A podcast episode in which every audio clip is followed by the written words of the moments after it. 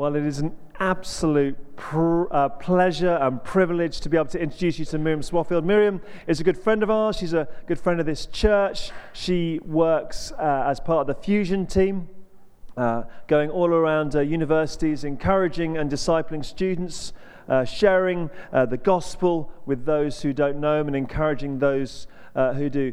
Um, she is one of the most encouraging people that I've ever met. She's one of the most enthusiastic people that I've ever met. She's the most phenomenal communicator. I know, having listened to her talk already, that we are going to be encouraged. We're going to be given some practical tools in how we might share our faith with our friends. Don't all of you get up and walk out there. I know when I think about evangelism, it's easy to think, oh my goodness.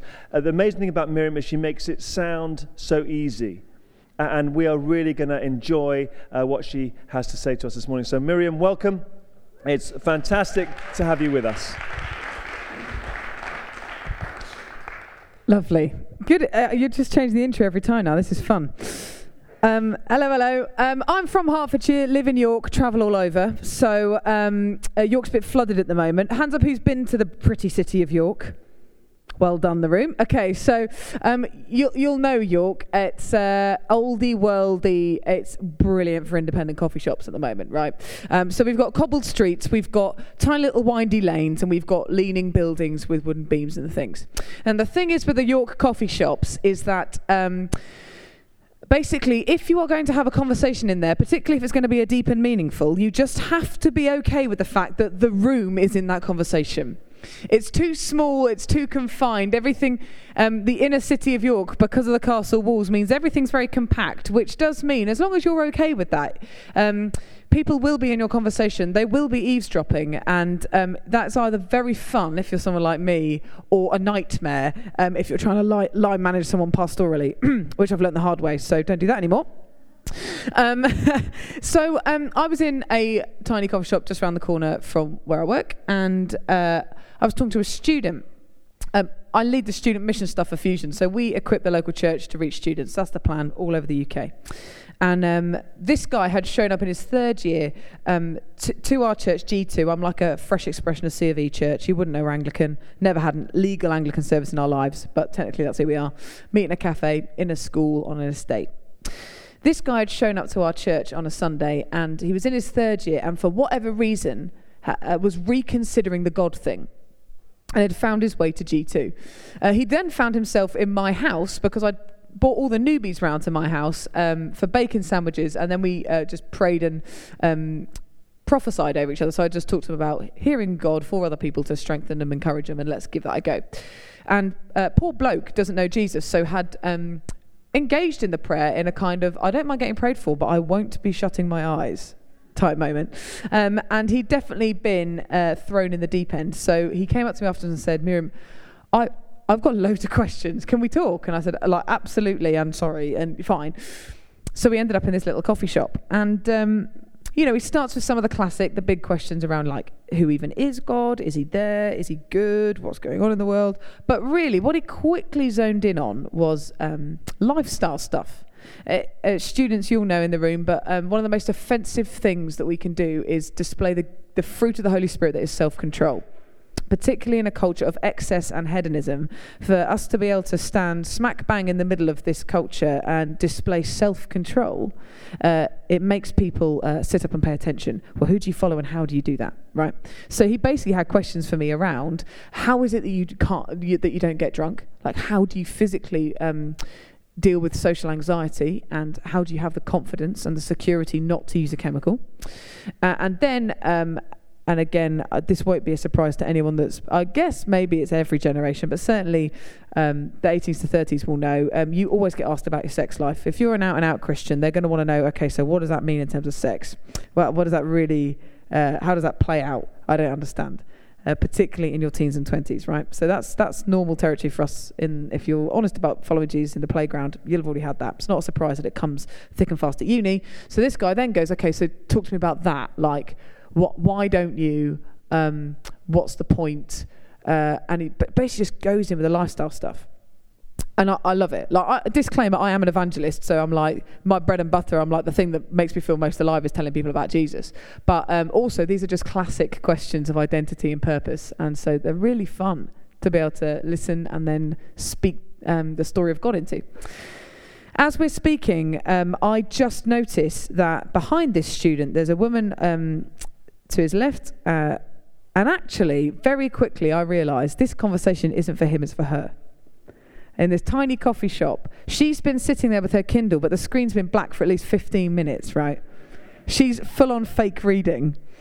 And she's not even, but the thing is, she's getting less clever. Like, the more that you go along with the conversation, the more she's just putting it down and turning and leaning. And I'm like, this is so, I love this about York. So, like, because I work for a Christian charity, I have to go out of my way to have mates that don't know Jesus. Because, you know, at school and uni, that was fine. All of them didn't, which means I'm not a very good evangelist, but never mind. But uh, now I'm like, I gather, I collect them where I can. So I'm friends with all the baristas in the local area and all that sort of stuff. Um, sometimes it's great because if you make friends with strangers, they like, stuff happens, like they buy you lunch. It's really fun. Americans did that. Of course they did. Love them. Um, so I'm sat in this coffee shop and I'm zoning in. And so when he said, just talk, tell me, uh, so he vocalized all this stuff about um, lifestyle, and they said, well, tell me, why do you live why you live? And for her, I poured good news. I just was like, that's it. We are going for identity. And so I literally am like, you are handmade, you are on purpose, your life is deliberate. I'm like preaching it to him, but to her, but to, you know, like, you are worth more than the culture says. You are worth more than what people are trying to get out of you. You need to understand how highly valued you are. This is how I know. This is why you don't just go, um, you don't need to lose control and throw yourself around and be like, well, whatever's going to make me feel okay. I'm like, whoa, do you know? Like, do you know how much you're worth? Anyway, I go for it. She goes to the toilet, and then I'm like, right, brilliant. Lean into the guy, and bless him. I mean, he's already out of his depth on a number of levels now. So I'm like, dude, I'm really sorry. The conversation we're having is also for the woman behind you. He's like, what? and I'm like, um, if she leaves, um, I might just have to stop our conversation and say something to her. And um, I'm telling you that because I'm, I'm less likely to bottle it if I've told you. It's kind of like the best way to, you know, I bottle it all the time. Like, I love sharing Jesus, and all the time I find a reason why. I just won't name drop him. I'll just step out the conversation. I won't get involved because I'm British and feel a bit awkward and want to be liked and all that stuff that isn't of God. So then I'm like, all right, chill out. So I basically thought I'll, I'll get him to hold me accountable to talking to her. So I went, dude, if she gets up to leave, I'll probably have to say something. And he's like, okay, you know, all bets are off anyway now. like, I'm so confused. so, so anyway, she comes, sits back down. We carry on this conversation about identity. She gets up to leave. I'm like, this is my moment. You know, don't bottle it because you've told him.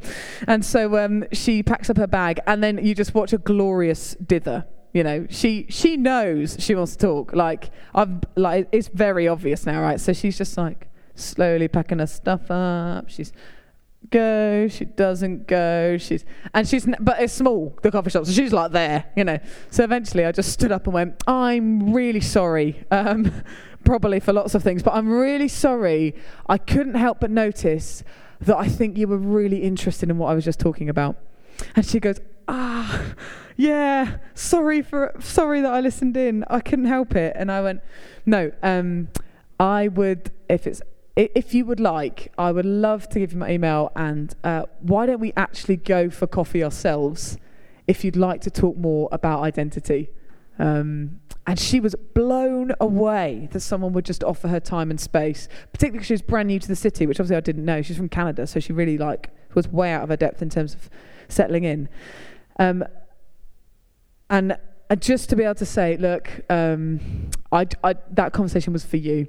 So if you want to actually sit face to face properly, I'd like to get you coffee.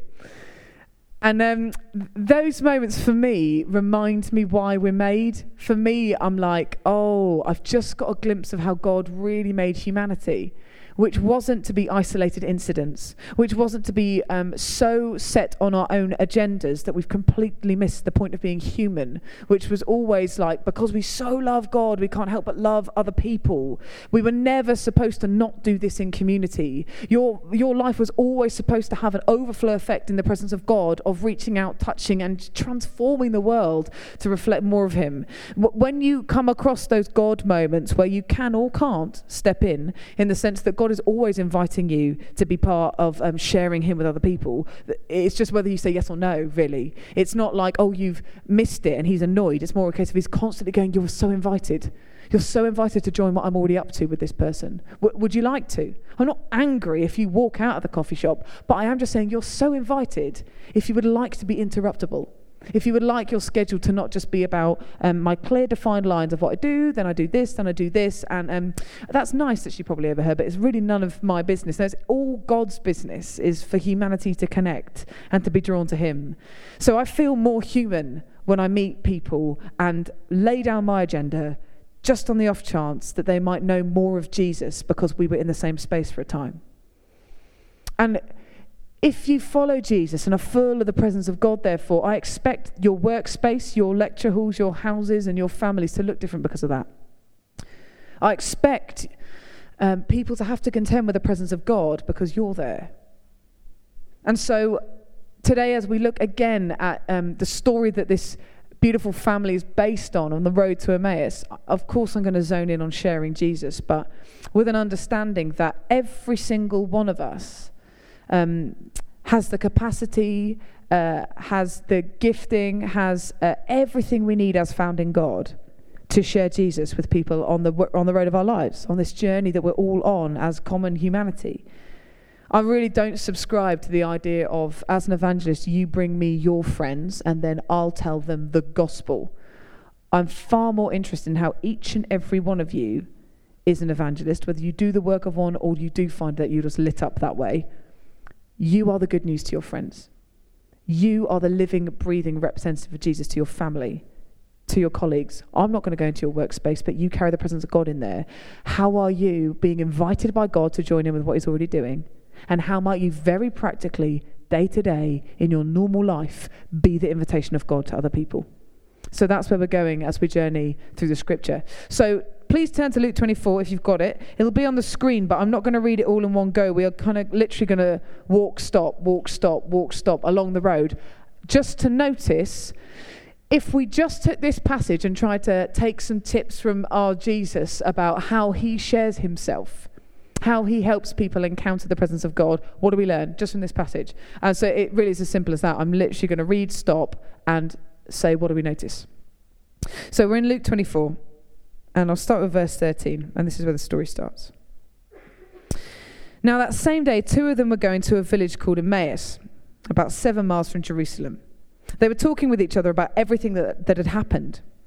As they talked and discussed these things with each other, Jesus himself came up and walked along with them, but they were kept from recognizing him. Pause.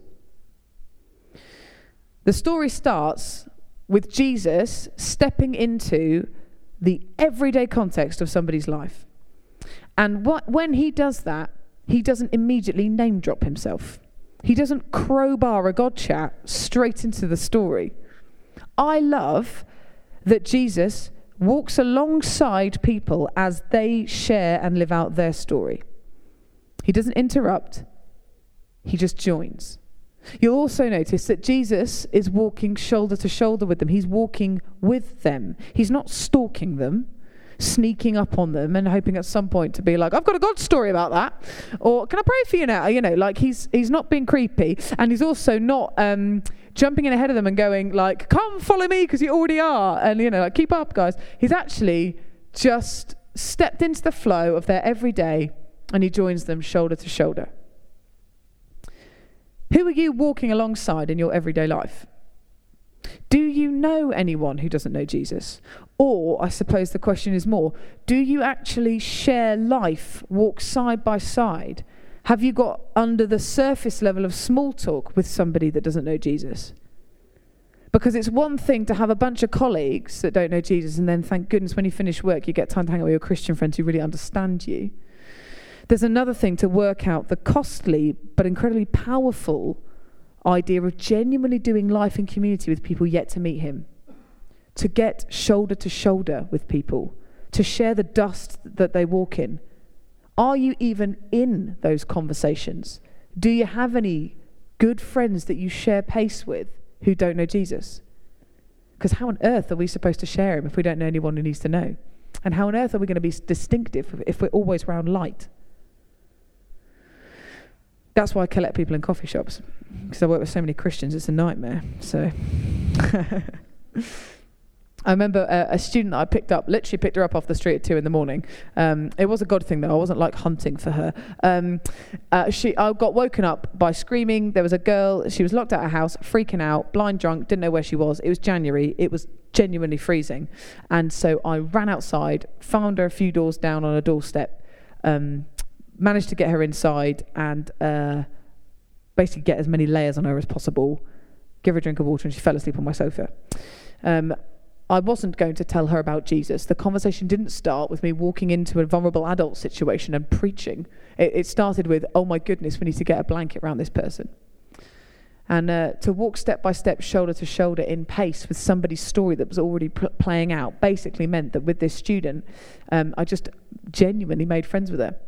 Started going for coffee with her and just listening to her life and her story.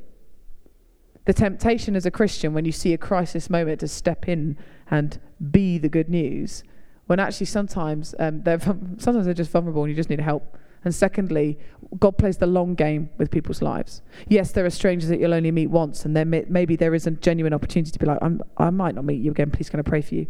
But with this student, I just recognised, okay, this is a long game. She lives local. I'm local. The best thing I can do is begin to just walk at her pace and find out okay, so who are you and what's your life like? And it started with entering, although quite a dramatic start in terms of being locked out and all that stuff. It just started with entering her world and just being there. Not making a big deal about who I, who I was as a Christian or anything like that, just be there. Who do you show up for? Who are you around already? Let's carry on along the road. Verse 17. He asked them, What are you discussing together as you walk along? They stood still, their faces downcast. One of them, named Cleopas, asked him, Are you the only one visiting Jerusalem who does not know the things that have happened here in these days? What things? he asked. Pause. I mean, he's faking it, isn't he? But he's funny. Like, he knows, of course he knows, it's his story. But I love that Jesus is so generous um, that again, his straight away, he's not pushing his agenda. He's a brilliant question asker.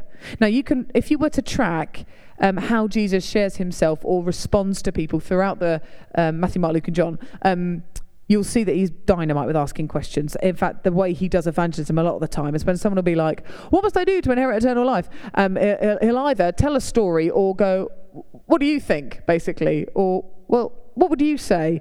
Or he just throws it back into, um, I guess, away from I just sit and I get told into let's actually dialogue in relationship about this.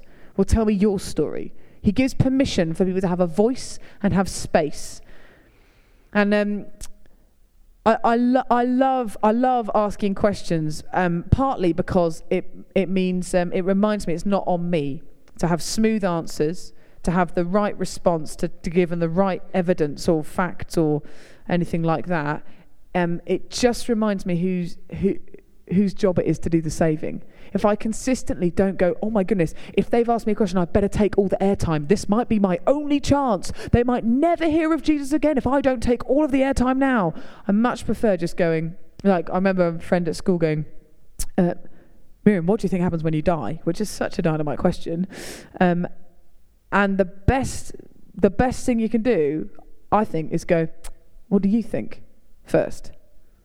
Because it just, I think it's so loving to honor the person in front of you and genuinely be interested in who they are as a person, not just making sure that you got across who you know so they know where you stand. Actually, start with them. And the brilliant thing is by asking good questions and giving space for somebody to just tell you the truth of who they are, the Holy Spirit will be talking to you, going, and this is the story behind the story.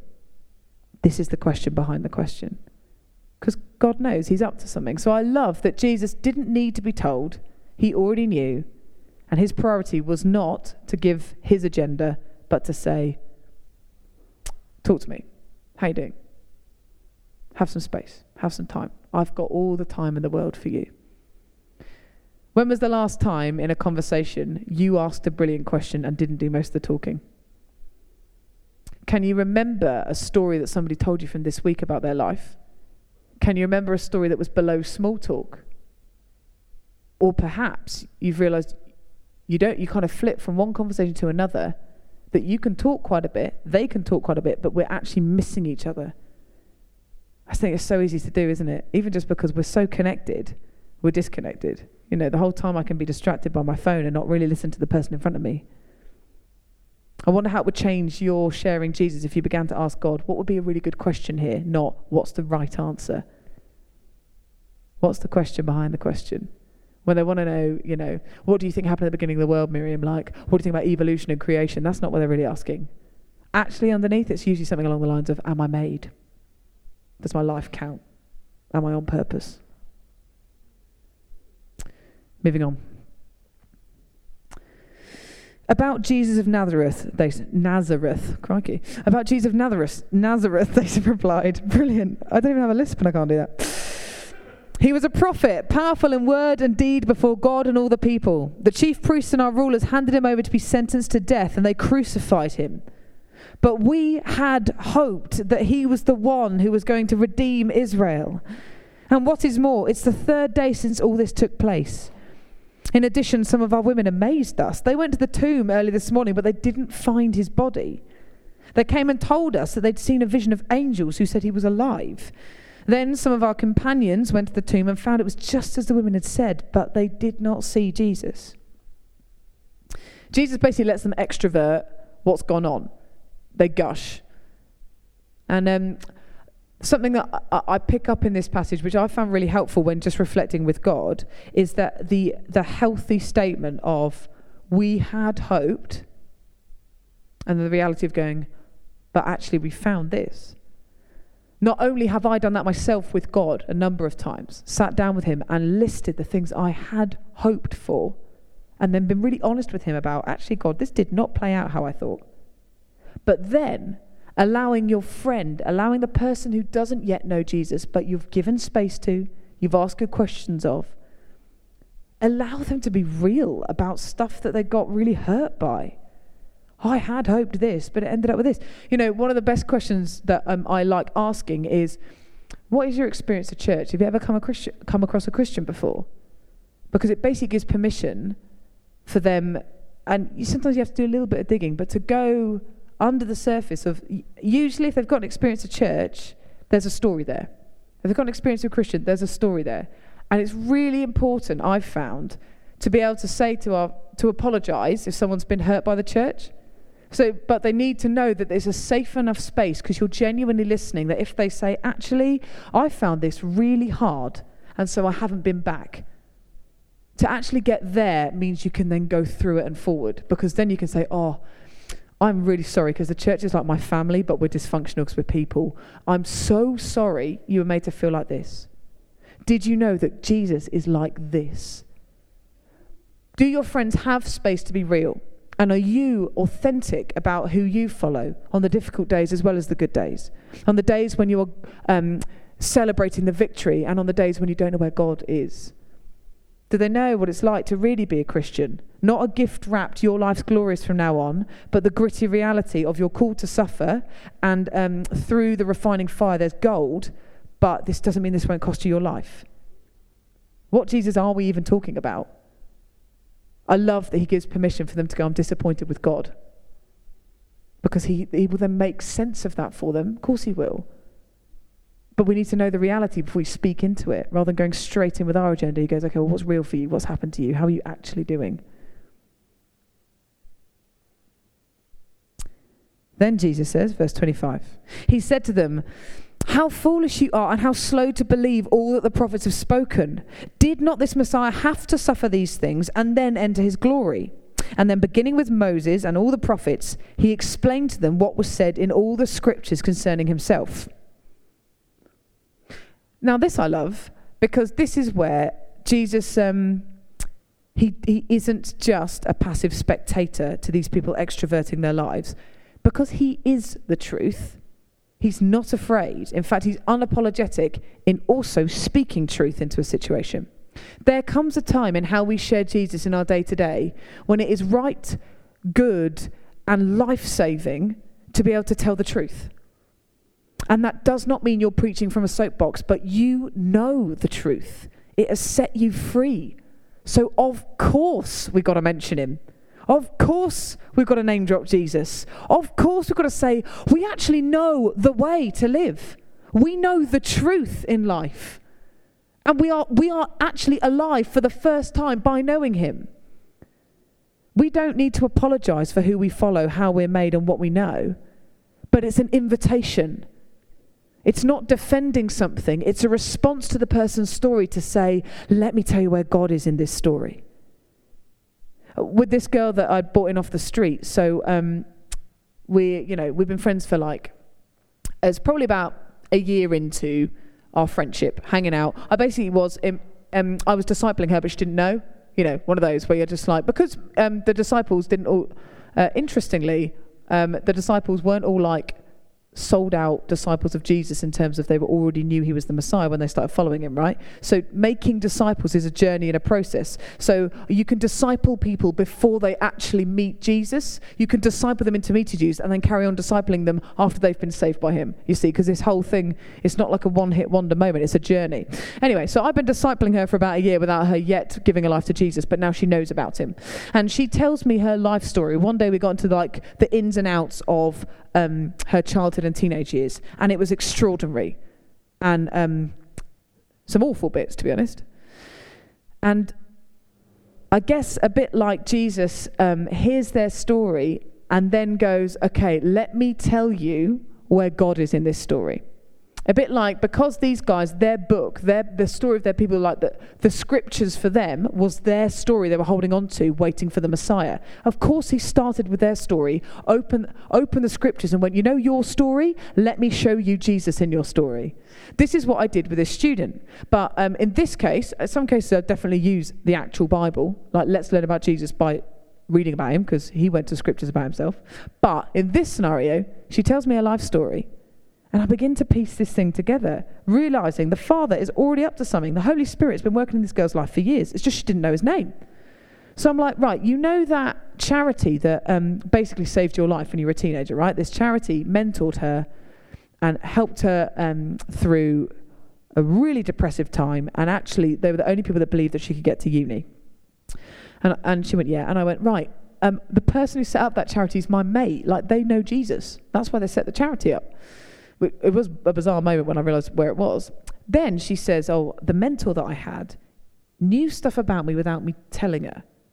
So when I sat opposite her, she'd be able to tell me about my life, and it would make me cry every time. She'd sit with me for an hour whilst I cried. And, and I always felt more peaceful and more free. But how did she know? So then I'm like, right, so that person's a Christian. And let me tell you about the presence of God and the effect it has on a human, right? So start talking about um, how God speaks to you and gives you insight and helps you love people and helps. Anyway, so I'm just drawing the God narrative that's already in her life. Just like Jesus took the scriptures and went, This is where I already am. You see? You see? If you don't know someone's story because you're not actually in their life and you're not actually friends, how are you supposed to spot the God moments and name them? If they've never told you what's true for them, how are you supposed to have any permission or space to say what is the truth? It goes back to genuinely loving the person in front of you and then being unashamed to go, because I love you, of course I have to tell you who I follow. Of course I have to tell you why I love, otherwise I'd be a less good friend. Because he's my best friend and he saved me. Oh my goodness, like, this is good news. It's not just a, a nice optional extra if you're not quite sure how to live. It's like, this will literally breathe you into the life for the first time. Of course, I've got to tell you. But I've loved you enough to listen to you and look you in the eye. So I know. I know what I'm, uh, that I'm speaking to someone that, you know, there's, there's genuine friendship there, not just an agenda. Verse 28 As they approached the village to which they were going, Jesus continued on as if he were going farther. But they urged him strongly, Stay with us for it's nearly evening. The day is almost over. So we went in to stay with them. Again, I love it. Jesus the Joker. He wasn't going to leave, but he faked it. Brilliant. So he's just like, I love it. He Because again, he didn't crowbar himself in at the start. He just joined at their pace. And then it gets to um, nighttime and, you know, they're going to have to go for dinner. He doesn't overstay his welcome. He's not, I mean, Jesus definitely is not afraid of an awkward moment. He creates them, sometimes probably for fun, but um, he's not socially awkward. Like, as in, he gets um, he, that he might not be invited. They might not want to know more. And the amazing thing about Jesus is he is secure, and he is secure enough to know when to stay and also when to go. I always find it a challenge when he sends out his followers, the 12 and then the 72, and they basically send them door knocking. And he says, when you meet a person peace, basically when someone's like, yeah, you're great, do you want to have dinner? Stay, eat with them. If that person's like, I don't want to know, jog on. He doesn't go, bang the door down. He goes, shake the dust, move on. Come on, it's all right. It's okay. Why? You're not in charge of the results. Holy Spirit does the heart change. God is in charge of the results. Like the parable of the sower, we are called to sow seriously generously with this good news. We're not in charge of the results. I can't make the thing grow, but I will be as generous as I can in letting you know that it's possible. So I love that. He just gives them the option to say, that far and no further. And that's heartbreaking for any of you that's been in that situation when your mate goes, I don't want him. Thank you. Like, that's the worst thing out. I've had it with my housemates, you know, when they know him, they've met him, they've heard his voice, we've read about him, and they go, um, it costs too much. I don't want him. But we're still on a journey. Interestingly, they are kind of you can't quite live without him when you've met him. Anyway, so um, he pretends to go, see ya. Oh, oh, you want me to stay? Brilliant. He, he allows some space again to be invited in further. He doesn't overstay his welcome, but he says yes when there's an invite. He's so interruptible, Jesus. He's so up for being interrupted by humanity. So, going for, for some food. When he was with them at the table, he took bread, gave thanks, broke it, and began to give it to them. Their eyes were opened, and they recognized him, and he disappeared from their sight. They asked each other, Were not our hearts burning within us while he talked with us on the road and opened the scriptures? Who do you eat with? Who is your invite one more to your dinner time as a family or as a house? Do you ever do that kind of community? Do you ever let, do, like Hannah's brilliant talk on hospitality, which I listened to that's part of this series? Please listen to it. And um, in fact, I hope some of you put it into practice this week. But um, how are you actually eating with people and sharing that normal everyday life stuff with them like Jesus did? It's an incredible way to model family, the family of God. Secondly, I mean, in this situation, Jesus literally chose the bread and the wine, and that's such a memory trigger for these guys because they've seen him do the whole do this in remembrance of me stuff. So no wonder they're like, oh my word, all of the things are aligning here. Now I see who you are. You've given me some memory triggers.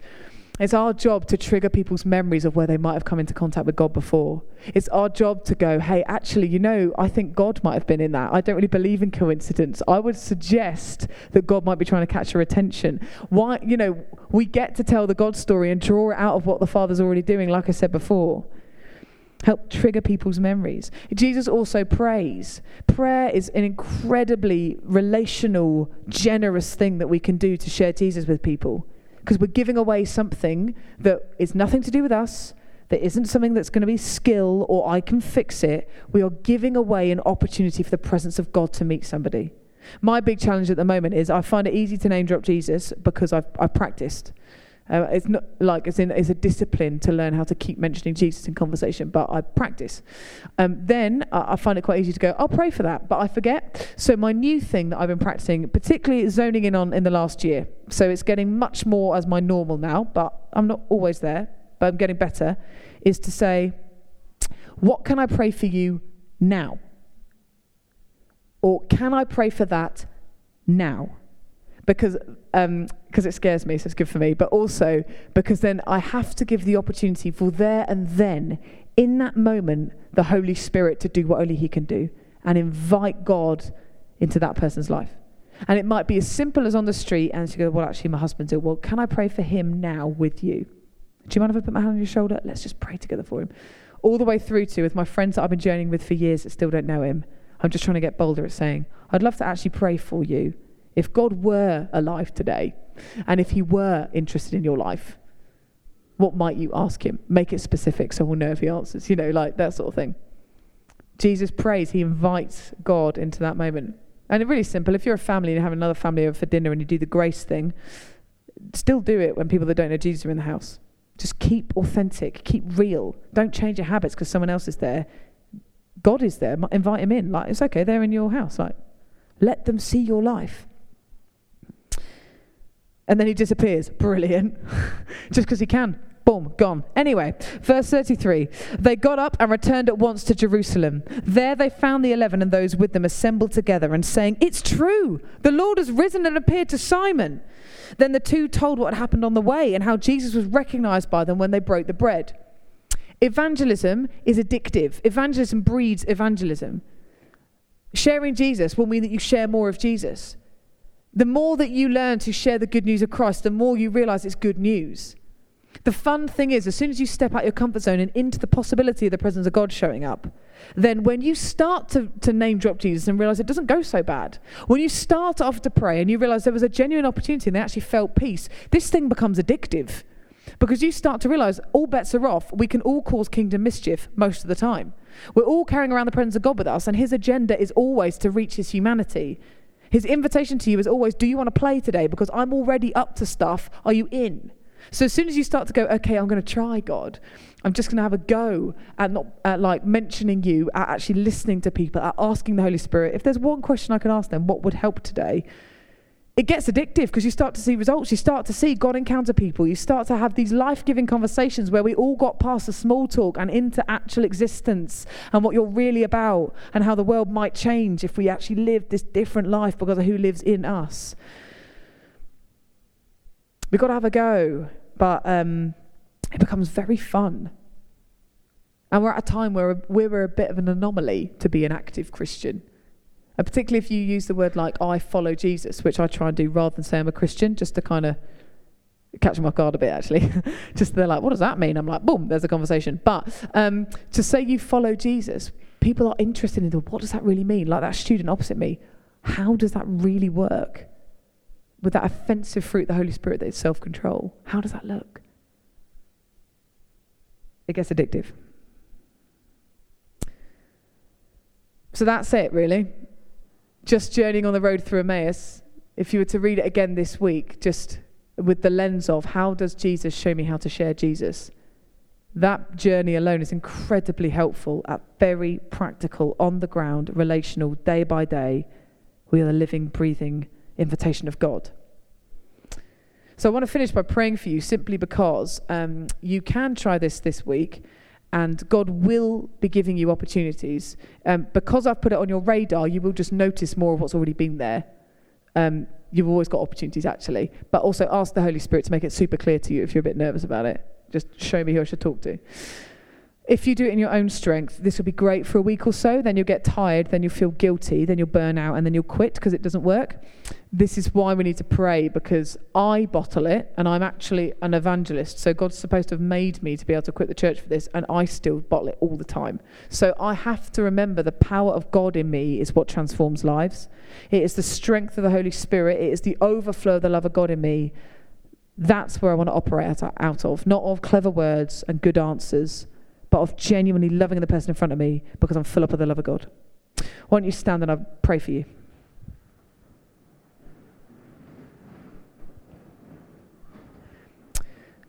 So, Holy Spirit, thank you that you are already here.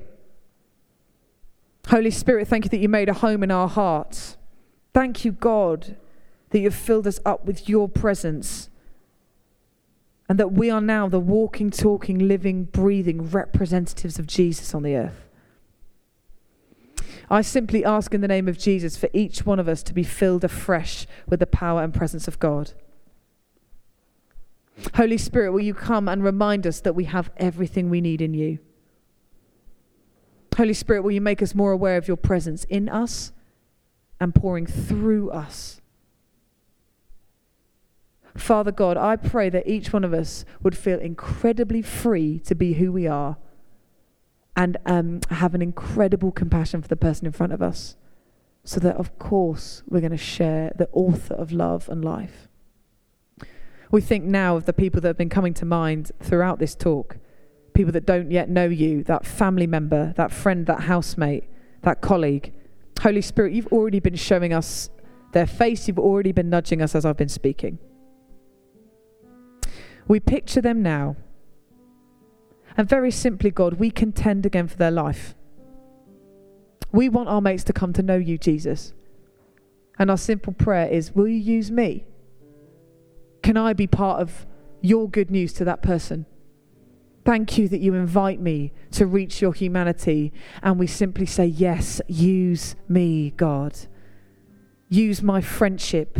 Use my dinner table. Use my time. Use my prayer. Use my words. Father, we ask that many people will come to know you because we faithfully journey with you and through you. Thank you. Thank you, Holy Spirit. In Jesus' name, amen.